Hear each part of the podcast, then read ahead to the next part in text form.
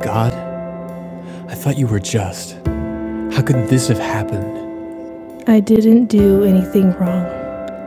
Why is this happening to me? I thought God was supposed to reward good people and punish bad people. God, if you're good, why am I suffering like this?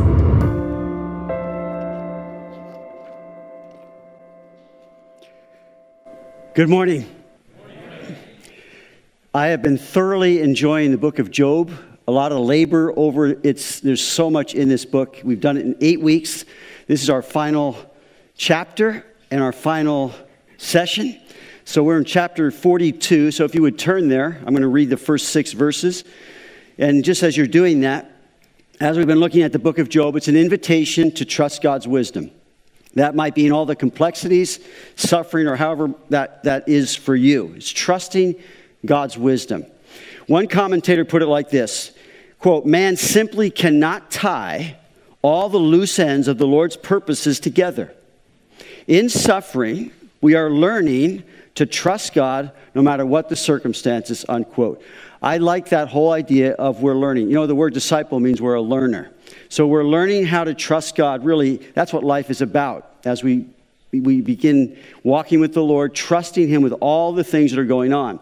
Daniel McKenna, in his commentary on Job, said this quote, When we look on the book of Job from the perspective of Jesus Christ, every line leans forward into the promise of the incarnation and the resurrection unquote. Can you hear an amen? We're going to talk a little bit about the resurrection because I think, actually, it's one of the main things on my heart this morning. I think the Lord's heart for us. We really need to think more about the future resurrection that's ours as believers.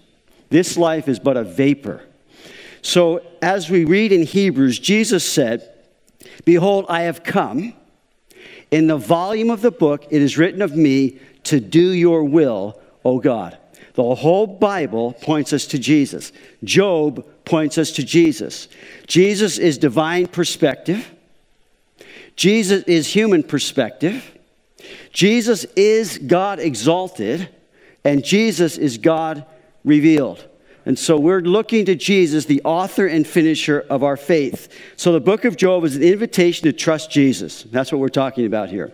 So, Job chapter 42 First six verses. This is a paragraph that really is transitional between the third monologue and this final epilogue.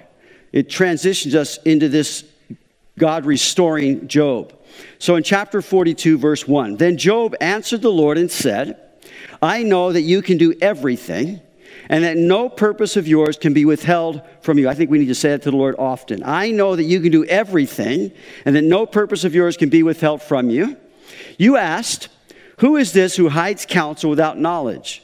Therefore, I have uttered what I did not understand, things too wonderful for me which I did not know. Listen, please, and let me speak. You said, Job to God, I will question you, and you shall answer me. Job, I have heard of you by the hearing of the ear, but now my eye sees you. Notice what he says. Therefore, I abhor myself and repent in dust and ashes. Let's pray. Lord, thank you for your word and thank you for this book, one of the treasures among the other 66. And we thank you, Lord, that you've given to us your inspired, inerrant word of God that man shall not live by bread alone, but by every word that proceeds from the mouth of God. You've preserved it for us. You want to speak to us through it. You want, Lord, to get right between the thoughts and intents of our hearts. Your, Lord, your word is a lamp to our feet, a light to our path. We want to know where we are and where you want us going. We want to give ourselves to not only hearing, but obeying what we hear from you this morning. So I ask, Lord, your, your anointing and blessing over the things that I have prepared. Break them fresh. Speak to us, Lord. We're hungry. We want to grow in our faith, and we know faith comes by hearing, and hearing by the word of God. So speak to us, I pray, Lord. Bless this time now in your word. In Jesus' name, amen. So, a little recap, outline recap this morning, then we'll, we'll close in chapter 42 when God restores. So, the prologue in chapters 1 and 2, divine perspective, Jesus is that. And so, in chapters 1 and 2, we looked at when life goes bad How many of you have times when life goes bad? And we looked at Job. And so, this introduction to Job's suffering, we learn in chapters 1 and 2, what sets the stage for the whole thing is something Job never knew about, nor did his friends. What went on between God and Satan up there in heaven. So, there's a problem. And Job isn't really aware of why the problem's there, what's happening, because it's coming as God has allowed Satan, first of all, to attack Job indirectly. So, so Satan robs Job of all his fortune. He kills all his children. So that's setting now the stage for his suffering, part of it. So notice in chapter one, I'm going to just go to chapter one now, and as we go, I'll give you a couple verses as we read each, each of these eight sections. In Job 1, verse 20, then Job arose after he lost all of his fortune, all of his kids are dead. Job arose, chapter 1, verse 20, he tore his robe in grief. He shaved his head. He fell to the ground and worshiped. Is that your first response when things go bad? And he said, Naked I came from my mother's womb, and naked shall I return there. The Lord gave, and the Lord has taken away. Blessed be the name of the Lord. And here's the amazing response in all this, Job did not sin nor charge, charge God wrongly. Amazing response.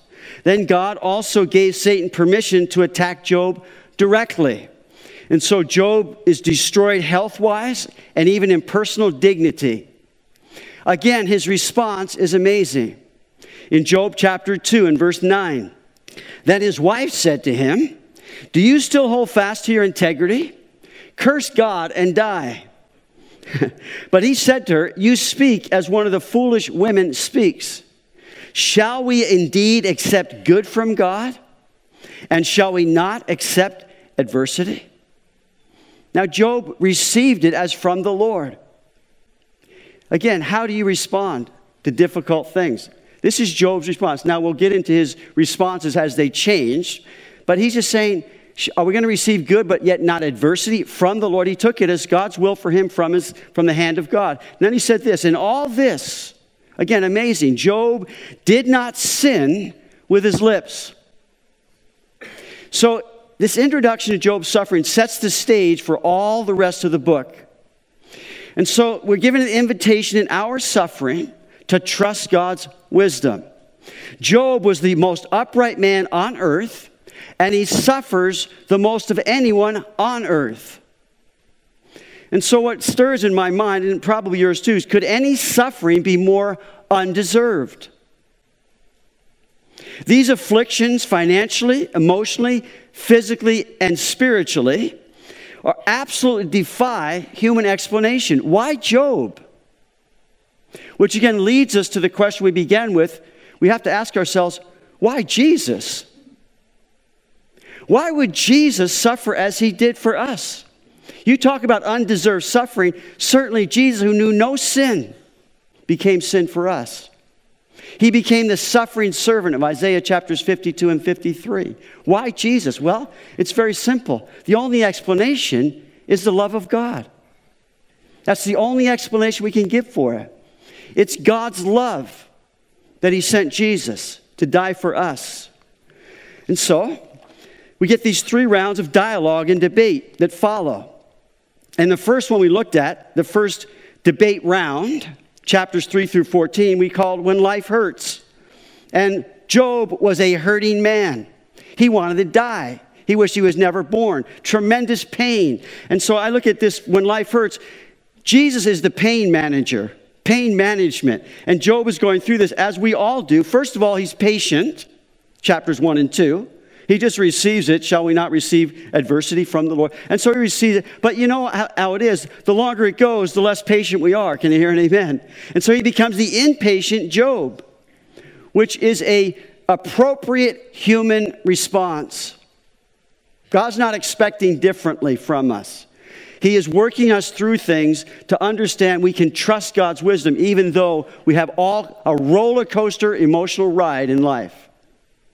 And so the impatient Job we get through most of the book of Job as he's contending and complaining and arguing and angry. But then we get chapter 42, we'll get that, the penitent Job, the repentant Job, when God restores. And so the full spectrum of appropriate human response we find in the book of Job. We'll have that patient first recept- reception of it. Then we'll get impatient, but eventually God brings us to that place where we realize God's a lot bigger than I thought. God's a lot better than I thought. God is good. God is glorified through my, my life as I give glory to Him in repentance. So, Job, he was committed to God, but he also complained to God. That's okay. God can take it. He understands that. And he contended with God, but not only God, with his friends. That's the human side of it, the human perspective. That's what we're going to go through. And so the first round of debate, this human perspective, is when life hurts. It's the pain that comes to our lives. So Job said, in all his pain, in fact, through the book of Job, he has these brilliant flashes of faith. Where did that come from? It came from God. And so he has this brilliant flash of faith of a future resurrection. We need more flashes of faith in the future resurrection. He says this, chapter 13 and verse 15. He said, Though he slay me, yet will I trust him. No matter how bad it gets, I know I can trust God. Now, that's a flash of faith for Job, and we need the same for us. When you leave this morning, we're going to have, there, we've bought a bunch of these uh, bracelets, these wrist bracelets, and it says on there that verse, though he slay me, yet will I trust him. And my desire for you, as for me, is that when you look at that, you think of the future resurrection that is ours in Christ. That this life is but for a moment. That God has given to us a hope that goes way beyond even the simple things of this life, way beyond that. Job said in verse chapter 14, For there is hope for a tree. if it is cut down, that it will sprout again. And that its tender shoots will not cease. But man, he says, verse 10, but man dies and is laid away. Indeed, he breathes his last, and where is he? Verse 12, so man lies down and does not rise. Notice, he says, Till the heavens are no more, they will not awake nor be roused from their sleep. Oh, that you would hide me in the grave, that you would conceal me until your wrath is past, that you would appoint me a set time. And remember, if a man dies, shall he live again? I've used that verse often in memorials and funerals. If a man dies, shall he live again? All the days of my heart's service, I will wait till my change comes. Though he slay me, yet will I trust him. You see, there's coming a future resurrection. And I want to dwell on this just a little bit more for us this morning because this bracelet is central to everything that's going on. We have a hope in a resurrection after we die, after this tent is done. We have a body not made with hands, eternal in the heavens. God's prepared us for it. And I'm saying, yeah. Yeah. You see, Job was committed to God. He complained to God. He contended with God. But Jesus came. He was totally committed to doing the will of God. Jesus never complained in all of his suffering. Never. And Jesus contended with the devil himself to win a victory for us over sin, death, and hell. That's what Jesus did for us. Points us to him. So when life hurts, when there's tremendous pain and suffering and complexities. Know this this life is a vapor, it's temporary. Jesus came to die for, for our sins to secure our resurrection. And he said it very clearly in John chapter 6 All that the Father gives me will come to me. This is verse 37. And the one who comes to me, all that come, and the one who comes to me, I will in no wise cast out. For I have come down from heaven not to do my own will, but the will of him who sent me. This is the will of the Father who sent me, that of all he has given me, I should lose nothing, but should raise it up at the last day. And this is the will of him who sent me, that everyone who sees the Son, capital S O N, and believes in him may have everlasting life, and I will raise him up at the last day. And I say, Amen. My hope is built on nothing less than Jesus' blood and righteousness. I dare not trust the sweetest frame, but wholly lean on Jesus' name. And in Jesus' name, I have salvation. I'm being sanctified. And one day I will be resurrected and glorified as his child in all and through all eternity. And I say, Yeah. Do you have that hope this morning? See, these debates bring out this whole thing. When there's pain, it's, it's normal. We're going to have responses to it. But our final and our final response will be standing before the throne and worshiping Him who lives forever and ever. That's our, that's our hope. Why am I crying? I don't know. I should be laughing. Paul said, I tell you a mystery. We shall not all sleep, but we shall all be changed. That's what's going to happen. There's going to be this change in a moment, in a twinkling of an eye. Now, someone said there's, there's 10 twinkles to a blink. So it's like, you know, in a twinkling of an eye, God is going to change us when we die, when this tent is dissolved. He said, then this corruption must put on incorruption. This mortal must put on immortality. And then will be declared death is swallowed up in victory. You have nothing to fear because God's love conquered it the fear of death, the fear of hell, gone. Because Jesus came to do the will of the Father, and He will raise us up in the last day. Amen. No matter how much it hurts, Jesus is coming again. Though He slay me, yet will I trust Him. You know, there's this whole idea there. Though, it, though it's the worst, I'm going to trust Him. But really, when we die, it's the best. Because to be absent from the body is to be present with the Lord. And that's what's going to happen. We have a building of God not made with hands, eternal in the heavens. And who's prepared us for that? Not me or not you. God's prepared us for that. Then we got to the second of the rounds of debates in chapters 15 through 21, and we called it When You're All Alone. This is the peace maintenance that's needed. Jesus, the peace maintainer, and how does he do that? through prayer. We, so we talked about prayer there. Eliphaz saying, Job, you're saying prayer doesn't work. Job never said that. The whole book of Job is a book of prayer. As he's, yes, it, it's contentious at times, it's all these things, but that's Job just talking to God and talking about God to them. Job was centered on God. Yes, he had questions, yes, he had problems, but his prayer life did not linger. His prayer life lengthened in suffering, and so does ours. God is always just a prayer away. And when we pray, listen, God is listening. When we pray, God hears. When we pray, God works.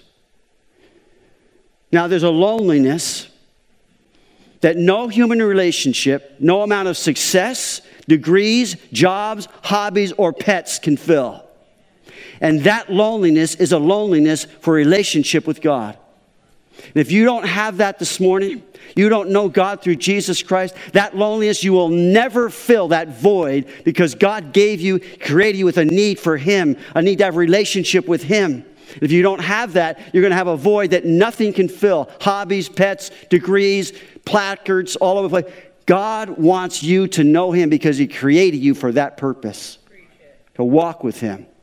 And so, the first prayer, the most important, if you confess with your mouth the Lord, you, you pray to God, He's right there. He's a prayer away. And we're going to give you an opportunity this morning, if that's you, to say yes to Jesus today. And enter into that relationship with Him that begins through prayer. When you pray, you're never alone, God's there. Listen, prayer does matter. Prayer does make a difference. Prayer is the deciding factor. Prayer is powerful, it's pure, it's profitable. Prayer is what our Redeemer lives for. And in this section, chapters 15 through 21, in chapter 19, Again, another flash of faith. Job says, I know that my Redeemer lives. And he shall yet stand there, and I shall see him. I know that my Redeemer lives. And Jesus ever lives to make intercession for us. But before that came to pass, as he was exalted, glorified, Jesus came to earth and he prayed, listen, alone regularly. He wasn't alone, he was with God. When you pray, you're never alone, you're with God. Prayer is important. We know that. It's powerful, it's purifying, it's profitable. Don't give it up. You pray. And when you pray, God, and Jesus prayed alone all the time. And if Jesus prayed, I would say we probably need to pray too. Can you hear an, can I hear an amen? While he was in his earthly life. And then, alone in prayer, he conquered at the cross. He prayed alone in that garden in great agony, but that's where he's, he, won the victory. Not my will, but your will be done. And there Jesus conquered the devil and all the temptations coming at him. He conquered all of his emotions. Also, in prayer, he said, Not my will, but your will be done. And he was in great agony. But listen, he was alone. Alone for you and me because no one, none of us, and no one could help him. He alone conquered that at the cross. Now he ever lives to make intercession for us. And brothers and sisters, let us not forget, my, my fellow believers, Jesus sent the Holy Spirit to help us pray. He sent the Holy Spirit to help us pray. We're never alone. Then we went to chapters 22 through 27, this third round. We talked about when life's not fair. Now, maybe as parents, you said that, well, that's not fair. Well, to our kids, well, life's not fair, get over it. life's not fair. And so we looked at the providence of God when life's not fair. See, God's the promise maker. And so the providence, God is sovereign over all things, in control. The natural world, that means the whole universe, the animal world, the angelic and demonic world, and all human beings. God is sovereignly in charge. God, who created all things, also pre- preserves, protects, provides, and purposes for all things. That's what God does. He guides them in fulfilling His plan in all of time and through all eternity. That's God's sovereign providence. So Job said this in chapter 23, verse 8 Look, I go forward, but he's not there, and backward, but I cannot perceive him. When he works on the left hand, I cannot behold him. When he turns the right hand, I cannot see him. When he works on the left hand, I cannot behold him. When he turns the right hand, I cannot see him. So again, he's saying, uh, God's there, I know that, but I can't see him. I don't know what he's doing. And then he says this again, another flash of faith.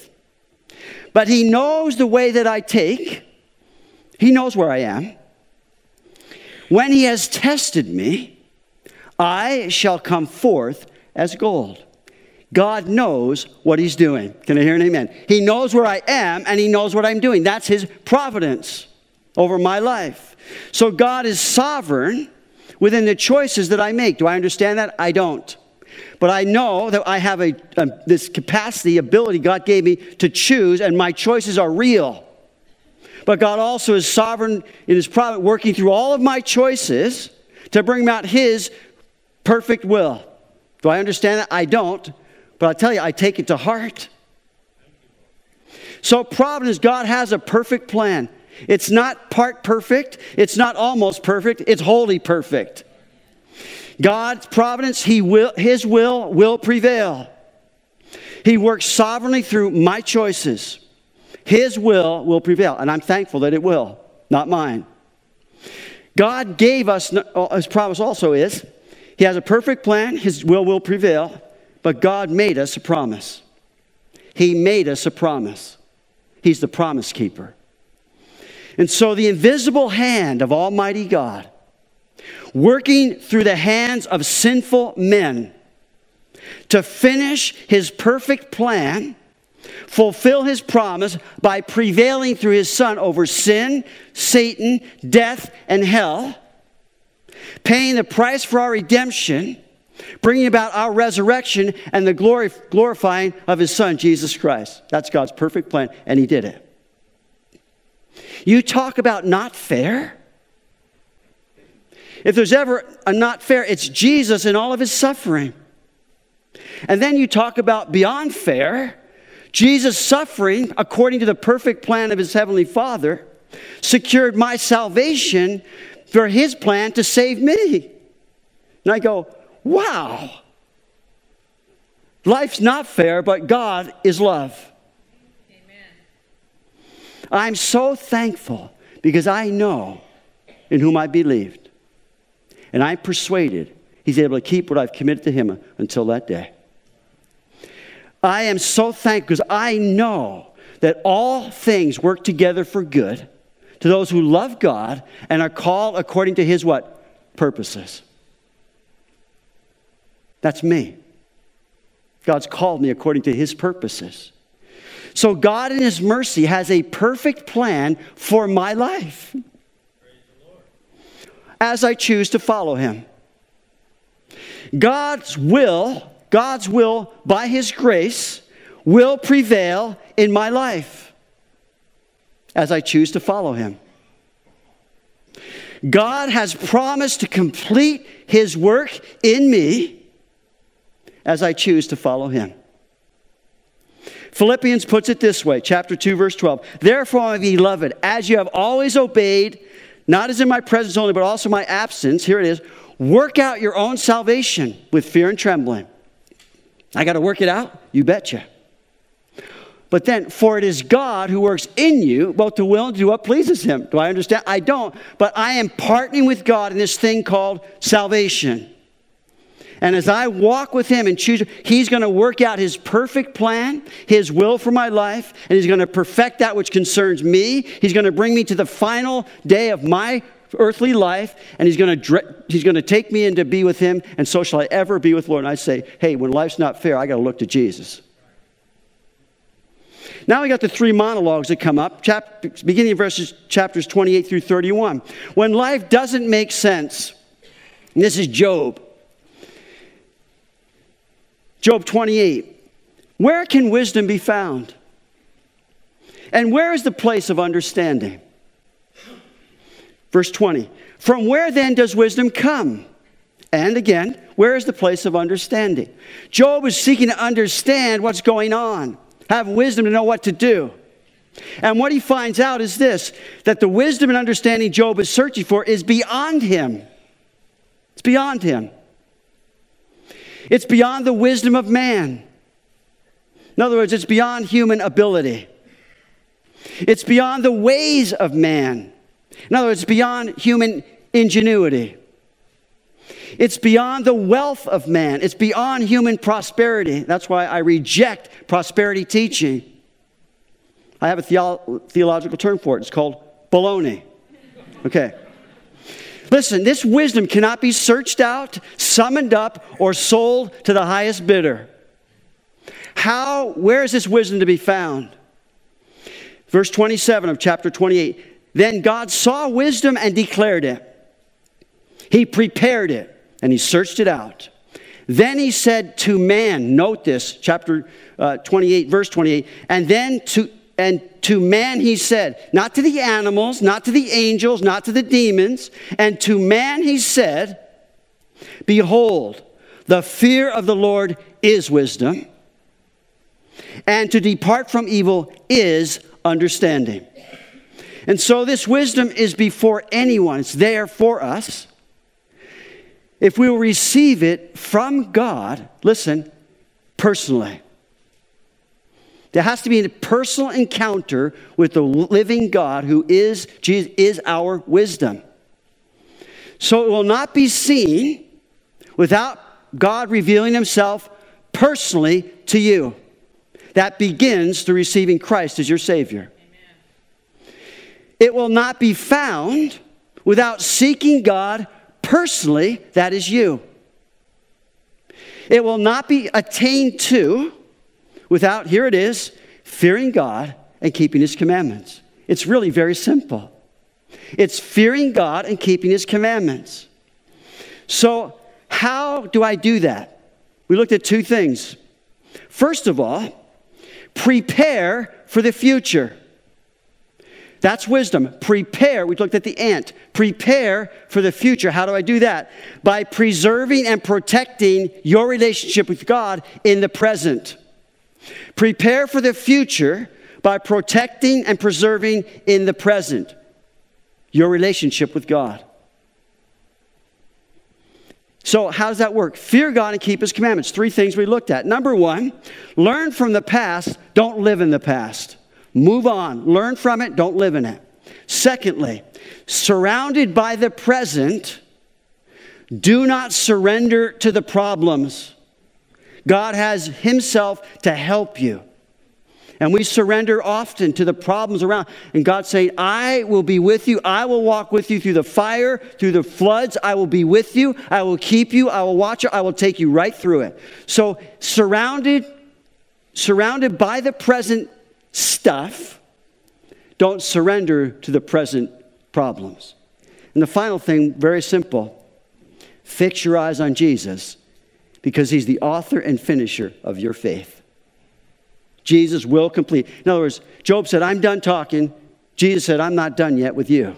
As long as we're on this earth, there's still more work to be done. Can you hear an amen? So when life doesn't make sense, fix your eyes on Jesus. He's the author and finisher of your faith. Then we looked at the, this second monologue, which was Elihu, this young guy, a very opinionated young man who was quiet up to this point, but then he's getting tired of listening to all the old guys. They seem to you know, run their, they used up all their words, as Job did. Said, okay, you're done talking. Now, let, he says, Job, listen to me, listen to me, listen to me. I'm going to give you my opinion. I'm going to tell you what I think. I'm going to teach you wisdom, Job. And we looked at this whole idea when people don't get it. And so people aren't going to get it. We don't get it often. And we can be talking about all these things. And when you're going through horrendous suffering, you'll get a lot of opinions. We get them. But listen, God gets it perfectly. God gets it when no one else does. Secondly, listen to people in the presence of God. Why? Because God's listening too. So when people are chattering, God's listening in. He's hearing it also. In other words, keep God current in the conversations that we have. And then, third, listen for God in the presence of people because God is speaking to you too. We looked at some nuggets that came out from all the chatter. And God always has things to say to us that bring us back to the basics, bring us back to the simple things that keep us moving on. When people don't get it, God does. C.S. Lewis put it this way God whispers to us in our pleasures, He speaks in our conscience, but He shouts in our pain. And that is so true. God wants to speak to us, God wants to know that He wants to know that He's listening to us. And then last week, in our final, our seventh uh, study, it's when God shows up. And we love it when God shows up. So that word answer we talked about 70 times, but the only ones that really matter is when God answered Job and Job answered God. That is what mattered. It came to that climax. Climactic chapters, chapters, these chapters that we just read, went through last week, climactic the whole book, because here is where God's saying, trust my wisdom. Trust God's wisdom. And so the book of Job is an invitation to trust God's wisdom. So, how do we answer that invitation? First of all, by answering God's questions that he asked Job, honestly for ourselves. This invitation to trust God's wisdom, first of all, begins with answering the questions God's asking. And here's what he asked Job who is he who darkens counsel by words without knowledge? Uh, that was me. Shall the one who contends with the Almighty correct him? That was me. Would you indeed annul my judgment? I've done that. See, honestly answering is from our heart. Yeah, I, I have. Would you condemn me that you may be justified? I'm right and God's wrong. Now, I might not say that blatantly, but in my mind, the way that I operate, the way that I'm living, that's what I'm saying. the final one, God says, Who then is able to stand against me? Bringing to that place, Job to that place of repentance before God. So, first of all, we answer that invitation by answering God's questions, first of all, honestly. And then responding to what God showed Job humbly ourselves. What did God show Job? He is creator. And so God always is before you. He is your God. What's the response? Trust God's wisdom by rejoicing in who He is, rejoicing with the angels, rejoicing He created you. Praise Him. That's the first response. And I think that's the beginning response of anything, most of the things you read in the Bible. Enter his gates with what? Thanksgiving. Enter his courts with praise. Thank him and praise him. That's the beginning of trusting God's wisdom. Not difficult, but it must be intentional most of the time. Because I'm not feeling like that. So offer to God the sacrifice of praise. That is the fruit of our lips, giving thanks to his name. Secondly, he revealed to Job God always is for you. He is good. He is the, the, the caretaker of everything He created. He cares about the creatures, He cares about you. So, my response trust God's wisdom by release control by faith. Just release control. Let God take those cares, those burdens, and those things into His loving hands. Release to Him. And that's difficult. Casting all your cares upon Him because He cares for you. He is good. How do we do that? Obey Him. Obey Him. When it's contrary, and a lot of obedience is contrary to how what I feel like. Trust God's wisdom by responding to His care by faith. Thank Him. Thank Him. So praise Him, obey Him, thank Him. And then God also revealed that He is with Job. He is his guardian. He keeps you in all your ways. So trust God's wisdom. Here, this is a little turn now. Repent quickly of all sin. Because God knows that sin will destroy your life. He cares about you, but it's your choice. It's my choice. In other words, hate sin. Hate sin. And then trust God's wisdom. Reject compromise with any sin. Don't even go there. In other words, love Him. Love Him. What's the response to the invitation? Praise Him, obey Him, thank Him, hate sin, and love Him. So now we turn the page to our final chapter. Just three things, very simply, I'm going to give to you, is when God restores. This is the epilogue. And we read chapters, chapter 4. The sixth verse is the turning point. Therefore, I abhor myself and repent in dust and ashes. Repentance. See, God restores through repentance. Repentance is a door to all that God has for us, beginning with salvation. So the impatient Job is now the penitent Job. The Job who complained to God is now the, God, the Job confessing to God. The Job who contended with God is now the Job surrendering to God. The Job who had heard of God by the ear is now the Job is now the Job seeing God with his eye, the eye of faith. The Job who battled to turn to God is the same Job seeing God now turning to him. This is repentance. This is what happens in repentance. The Job who held it together at the relentless and callous rebukes of his friends is now the Job broken in pieces at the feet of his glorious God. That's repentance. How beautiful to the Lord is the broken heart of repentance and, and faith. The Lord is near to those who have a broken heart and saves such as have a contrite spirit. God restores through repentance. Psalm 51 The sacrifice of God are a broken spirit, A broken and contrite heart, these, O God, you will not despise. Psalm 147 3 He heals the brokenhearted and binds up their wounds. And Paul, in writing to the Corinthians, said this For even if I made you sorry with my letter, I do not regret it, though I did regret it. For I perceive that the same epistle made you sorry, though only for a while. Now I rejoice, not that you were made sorry, but that your sorrow led to repentance. There are hard things to be said at times to bring about repentance. And Paul's saying, You know, I wrote it and I wasn't sure, I didn't want to hurt you in that way, but I wanted you to understand the importance of repentance from sin. So I wrote it to you. And at first I'm wondering, should I have sent that? But then I realized you responded to it, you repented. He said, For you were made sorry in a godly manner that you might suffer loss from us in nothing. There's never loss in repentance except for pride that separates me from God.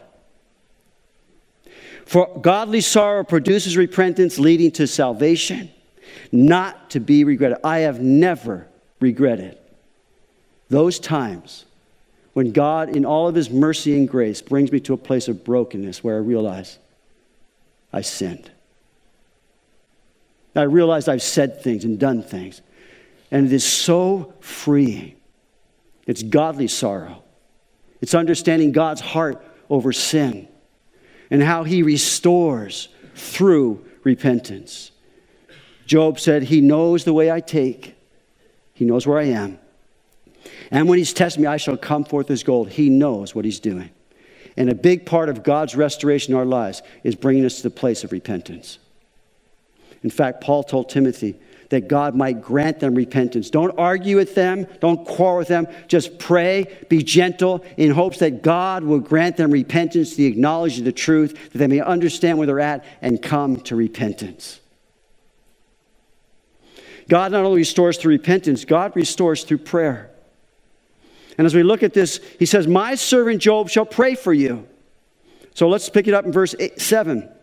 And so it was, after the Lord had spoken these words to Job, that the Lord said to Eliphaz the Temanite, My wrath is aroused against you and your two friends, for you have not spoken of me what is right. Notice, as my servant Job has. Four times God calls him my servant Job. Now, therefore, take for yourselves seven bulls and seven rams, go to my servant Job and offer up for yourselves a burnt offering, and my servant Job shall pray for you. For I will accept him, lest I deal with you according to your folly, because you have not spoken of me what is right, as my servant Job has. And I believe that's encompassing his repentance. Job realized he was wrong in many of his things. So Eliphaz the Temanite and Bildad the Shuhite and Zophar the Naamathite went and did as the Lord commanded them, for the Lord had accepted Job. So God restores through prayer. Job the sufferer, God's saying to these three friends, Job the sufferer is my servant Job. He's my servant. He's saying, My servant Job is now, Job, my accepted mediator and intercessor for you. You need Job right now more than you ever thought. And when he, notice verse 10, and the Lord restored Job's losses when he prayed for his friends. God restores through prayer. Job, your mediator and intercessor, fellas, is now Job who is forgiving you and is your friend again. All that they went through, he's forgiver and friend. And the Lord gave Job twice as much as he had before. God restores through repentance, through prayer, and also through people. And so the final few verses. Then all his brothers, all his sisters, all those who had been his acquaintances before came to him, ate food with him in his house, and they consoled and comforted him. So God restores through people comforting for all the adversity that the Lord has brought upon him. They're comforting him, consoling him. Each one gave him a piece of silver and each a ring of gold. That's the earthly comfort and provision of God through them. Now, listen. Jesus came as the suffering servant of God. Jesus became God's accepted mediator and intercessor for you and me. Only by knowing Him will we know God as our forgiver and our friend. And only by knowing Him will we know God can restore our lives as well through repentance, prayer, and people. Jesus restores us through repentance, prayer, and people. Counting God's blessings as more than his beginnings. That's what happens here. Notice verse 12. The Lord blessed the latter days of Job more than his beginnings, for he had 14,000 sheep. He started out with 7,000. He had 6,000 camels. He started with 3,000. He had a 1,000 yoke of oxen. He started with 500. And he had a 1,000 female donkeys. He started with 500 female donkeys. So God doubled everything that he had. Notice now, verse 13. He also had seven sons and three daughters. And he called the name of the first Jemima, which means dove, the name of the second Keziah, which means cinnamon perfume, and the name of the third Keren Happuch, which means horn of Ipin. Has to do with outward beauty, the names even. In all the land were, no, were found no women so beautiful as the daughters of Job, and their father gave them an inheritance among their brothers. So, hold on a second. You doubled all the others, but how come you didn't double his daughters and sons? It's very simple. He only lost them temporarily. He's going to see them all again. Amen. We're going to see all of ours again, Amen. hopefully. We pray for that. So he, hadn't lo- he only lost them temporarily. And really, they're the only ones that matter. All the sheep, all the oxen, all the female donkeys matter little now to Job. And that's what happens through suffering through trials, we realize that things as well, oh, that's great. God's blessed me in many ways, but you know, those things really don't matter. What matters are my relationships with people here on earth that are going to be taking me to be with them in heaven for all eternity. And so we pray. We intercede just as Jesus, we pray and intercede. God, would you please draw my son, draw my daughter to you that we might spend all eternity together with them. I don't want to lose them. I want to take them. And, brothers and sisters, the only thing we can take to heaven are the souls of people. I'm kind of glad we can't take donkeys or dogs or cats. Now, you want to go, what? Are the dogs in heaven? I don't know. Now, after this, notice verse 16 Job lived 140 years, saw his children and grandchildren for four generations. I say hallelujah. And so Job died old and full of days. It's been suggested that when this whole thing started, Job was 70 years old. So God doubled his life after that 140 years. He was full of days. I take that literally. Days with a capital D. Full of a lot of days. That is, grandchildren for four generations. Can I hear an amen? That's what I'm, yeah, well, I'm taking that literally. Give me more grandchildren. Give me more. How many would say amen to that? Amen. Uh, I need better than that. Amen. Okay. So here's the wrap up very simply. When life goes bad, why Jesus? It's very simple. He is the love of God. When life hurts, Jesus is the suffering servant. He bore our sin alone for us.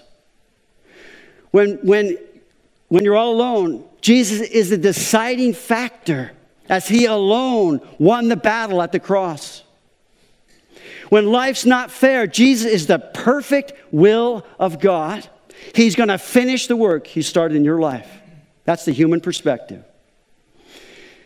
When life doesn't make sense, Jesus is the wisdom of God. He's the author and finisher of your faith.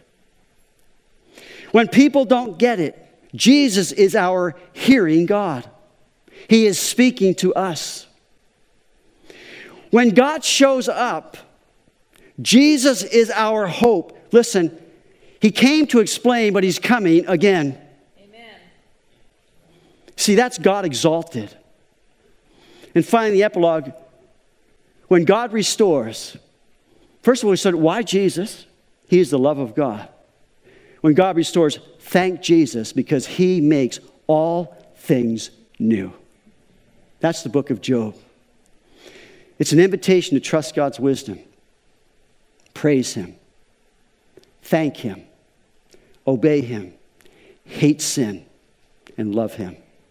That's our response to Him. I've asked, I'm going to ask Carl to come up. I wanted to just do a little interview with him because I've known Carl's been coming since 1999. He's been intimately involved in our prayer meetings. He's a, he's a, a warrior on the streets with the gospel, has been ever since I've known him. He's gone to Kent Station, but anywhere he goes, he, he, he takes advantage of that by giving people a witness. Three and a half years ago, Carl came, uh, was diagnosed with uh, fourth stage carcinoma cancer, skin cancer. He's been through three surgeries so far. He has been uh, all the things that come with that the pain, the digestive problems, the disfigurement of his face. He's lost a lot of movement in his eye here. He's having another surgery on Tuesday. I just wanted you here because I asked him, I said, Have you ever wavered in all this three and a half years with it? So I wanted just you to hear him because when he was talking, I was saying, Man, as I've known, he's not trying to be a witness, he is. His relationship with God well, he's German, so that helps, I think. He's, he's just, yeah. but he has just, he, he's, he's walked it out in all that's gone on for him. So I want to ask, ask you, have you, how have you been comforted from all the adversity that the Lord's brought upon you? Well, uh, Get that, swallow it. Yeah. Um, I was coming down the street this morning, and there was this pond, and the, the, the ducks were gathered all around. And uh, there was some uh, geese and a seagull in there. And I thought about our church, you know, and they were on the one side of the pond because there was a, the sun was coming up and the sun was shining on the on that side of the pond. Well, here we all are, right? And we're being comforted by what? We're being comforted by the Word, yes. the Word of God. Mm-hmm. And we're comforted by your words, especially the, the uh, enunciation that you make unto the Word, that uh, you give it body, so to speak and the Holy Ghost is here. Amen. And so here we are, uh, sharing in the Holy Ghost, uh, being uh, Christians that we are. We know that that uh, Christ has all things in His power. Right? We we are under Him, and He uh, He molds us. He molds us into what He wants us to be. And the way I look at life is that eventually, uh, he who has the Son has life. He who has the Son of God has life. And uh, this body might fade away, but our spirit will not. Our spirit will Amen. go directly just what we just to God. Talked about. Yep. And, and so he has a purpose for us even after this life. And so uh, our rewards are the things that we have done for God here while we were on earth, uh, while we're still alive, and uh, with this flesh. But uh, later on, he's going to have other things for us yes, to do. Right. And we will be vessels of gold, vessels of clay, whatever vessels you might think of. Uh, but we have to take a, a uh, eternal perspective on what's going on here on earth.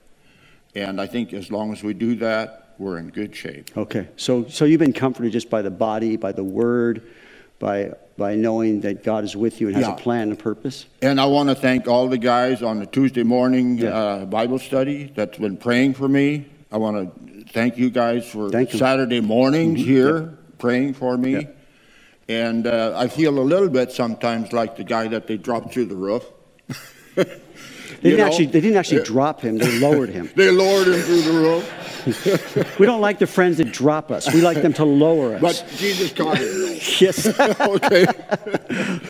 but anyway, uh, I find uh, strength in, in just the, uh, the compassion yes. that everyone has yeah. Uh, that's a Christian. And, and, not only in this sheepfold, but also in others, you know. And I want to thank uh, Scott Hale and uh, Wesley uh, and Lynn Ann. I want to, yeah, Lynn Ann especially, and uh, Siegfried. Yep. Uh, so Steve, personal, just Steve, individual Steve people. Siegfried yeah. for uh, you know just helping me go to the hospital, come coming around day by day, and and having Bible studies and all that. So when I when I when I hear that, I think of um, Don McClure. How many know Don McClure, Pastor Don McClure? He's a Calvary guy. And he was at a pastor's conference several years ago, and he had a stroke, and then he lost vision in his eye and stuff. And he got up there and he said, You know, I always said to the Lord, just take me, take me. but I just didn't want him to take me in pieces. Yeah. Is that, is that right? Yeah. So I think you've answered second because I'm going to ask you, how have you been counting God's blessings as more than your beginning? And that you're, I think you're answering that with the, with the people that have been in your life. Yeah. The, the Word of God, And fellowship. actually, what he's doing to me, uh, he's, he's humbled me even more than I was humbled before. He's humbled me even more than I, I was humbled before. And uh, he's turning me from iron into gold, right? So Yes. that's the way I like to look at it. He's, he's making me what he wants me so, to be. so tell me just a moment when you wavered. when I wavered, uh, when I first found out that I had cancer, Yeah. And That that was was stage shock. four. Yeah. Uh, I was hoping for stage three or stage two, or you know something that was easier to overcome. But now I'm totally dependent on God. I'm saying, God, if you want me to live, let me live. If you want me to die, then then I'll go on earlier than I would normally. You know, but but uh, there's still a purpose that you have for me, and and uh, I will constantly believe on that. Right on. I will stand on that. Thank you. Let me, let's pray for Carl a moment, and then we'll take communion together. Father, we thank you again for our brother. He has been an example to me over the last particularly three and a half years, knowing what he's been going through, seeing him regularly, and just asking him at times, and he just said, I'm, I'm going to keep trusting the Lord. So, Lord, so for us, we ask that you would give us hearts that can encourage one another, help one another, lower one another where needed, be there just to hold the ropes. And Lord, please bless Carl. We pray for his healing. That would be our request to you. Make our request known. We pray for his healing. We pray you grant him peace, a greater and greater rejoicing in who you are, in spite of what he's going through. Bless our brother, we pray in Jesus' name. And everyone said, Amen. Thank you, Carl. Yeah. So, uh, would you bow your heads? Uh, Just uh, want to give anyone an opportunity this morning who doesn't know the Lord to, to th- this would be the moment of their salvation, as we've talked about already in this study. You know these truths, but you've never surrendered your life to Christ. First thing, I'm going to just ask a simple thing, just to raise up your hand and say, Yes, today I need to get right with God. I need to have my sins forgiven. I need to know that God has heard me, heard my prayer to Him of repentance. I want to turn from my sin. I want to know that when I die, I will go to heaven. I will be God's child. And that begins with a prayer of you accepting Christ as your Savior. So if that's you, I just want to say yes to you. Would you just slip up your hand and keep that up so I can see that? I can acknowledge that this morning. We're praying because we know it's a battle. We also know there's an adversary who's wanting you to stay in your sin through fear, through different excuses, thinking this. You, don't, you have no idea. You don't know, nor do any of us know, what lies ahead for you even today. That's why it's an urgent gospel message, good news. I need to get right with God. So as we're just praying for another moment, and that's you. Just slip, keep your hand up so I can make sure to see that. And we continue praying, Lord, that you would bring people to salvation right here in this room. That's our prayer. Come to know your love and goodness. Come to that place where we're going to be taking communion, Lord, and we're going to be remembering your death until you come. That's something that's significant to each and every one of the believers in this room, all of us that you came and died on the cross for our sin, that through your shed blood, your life given, you have paid the price. So we look back, remember your death until you come.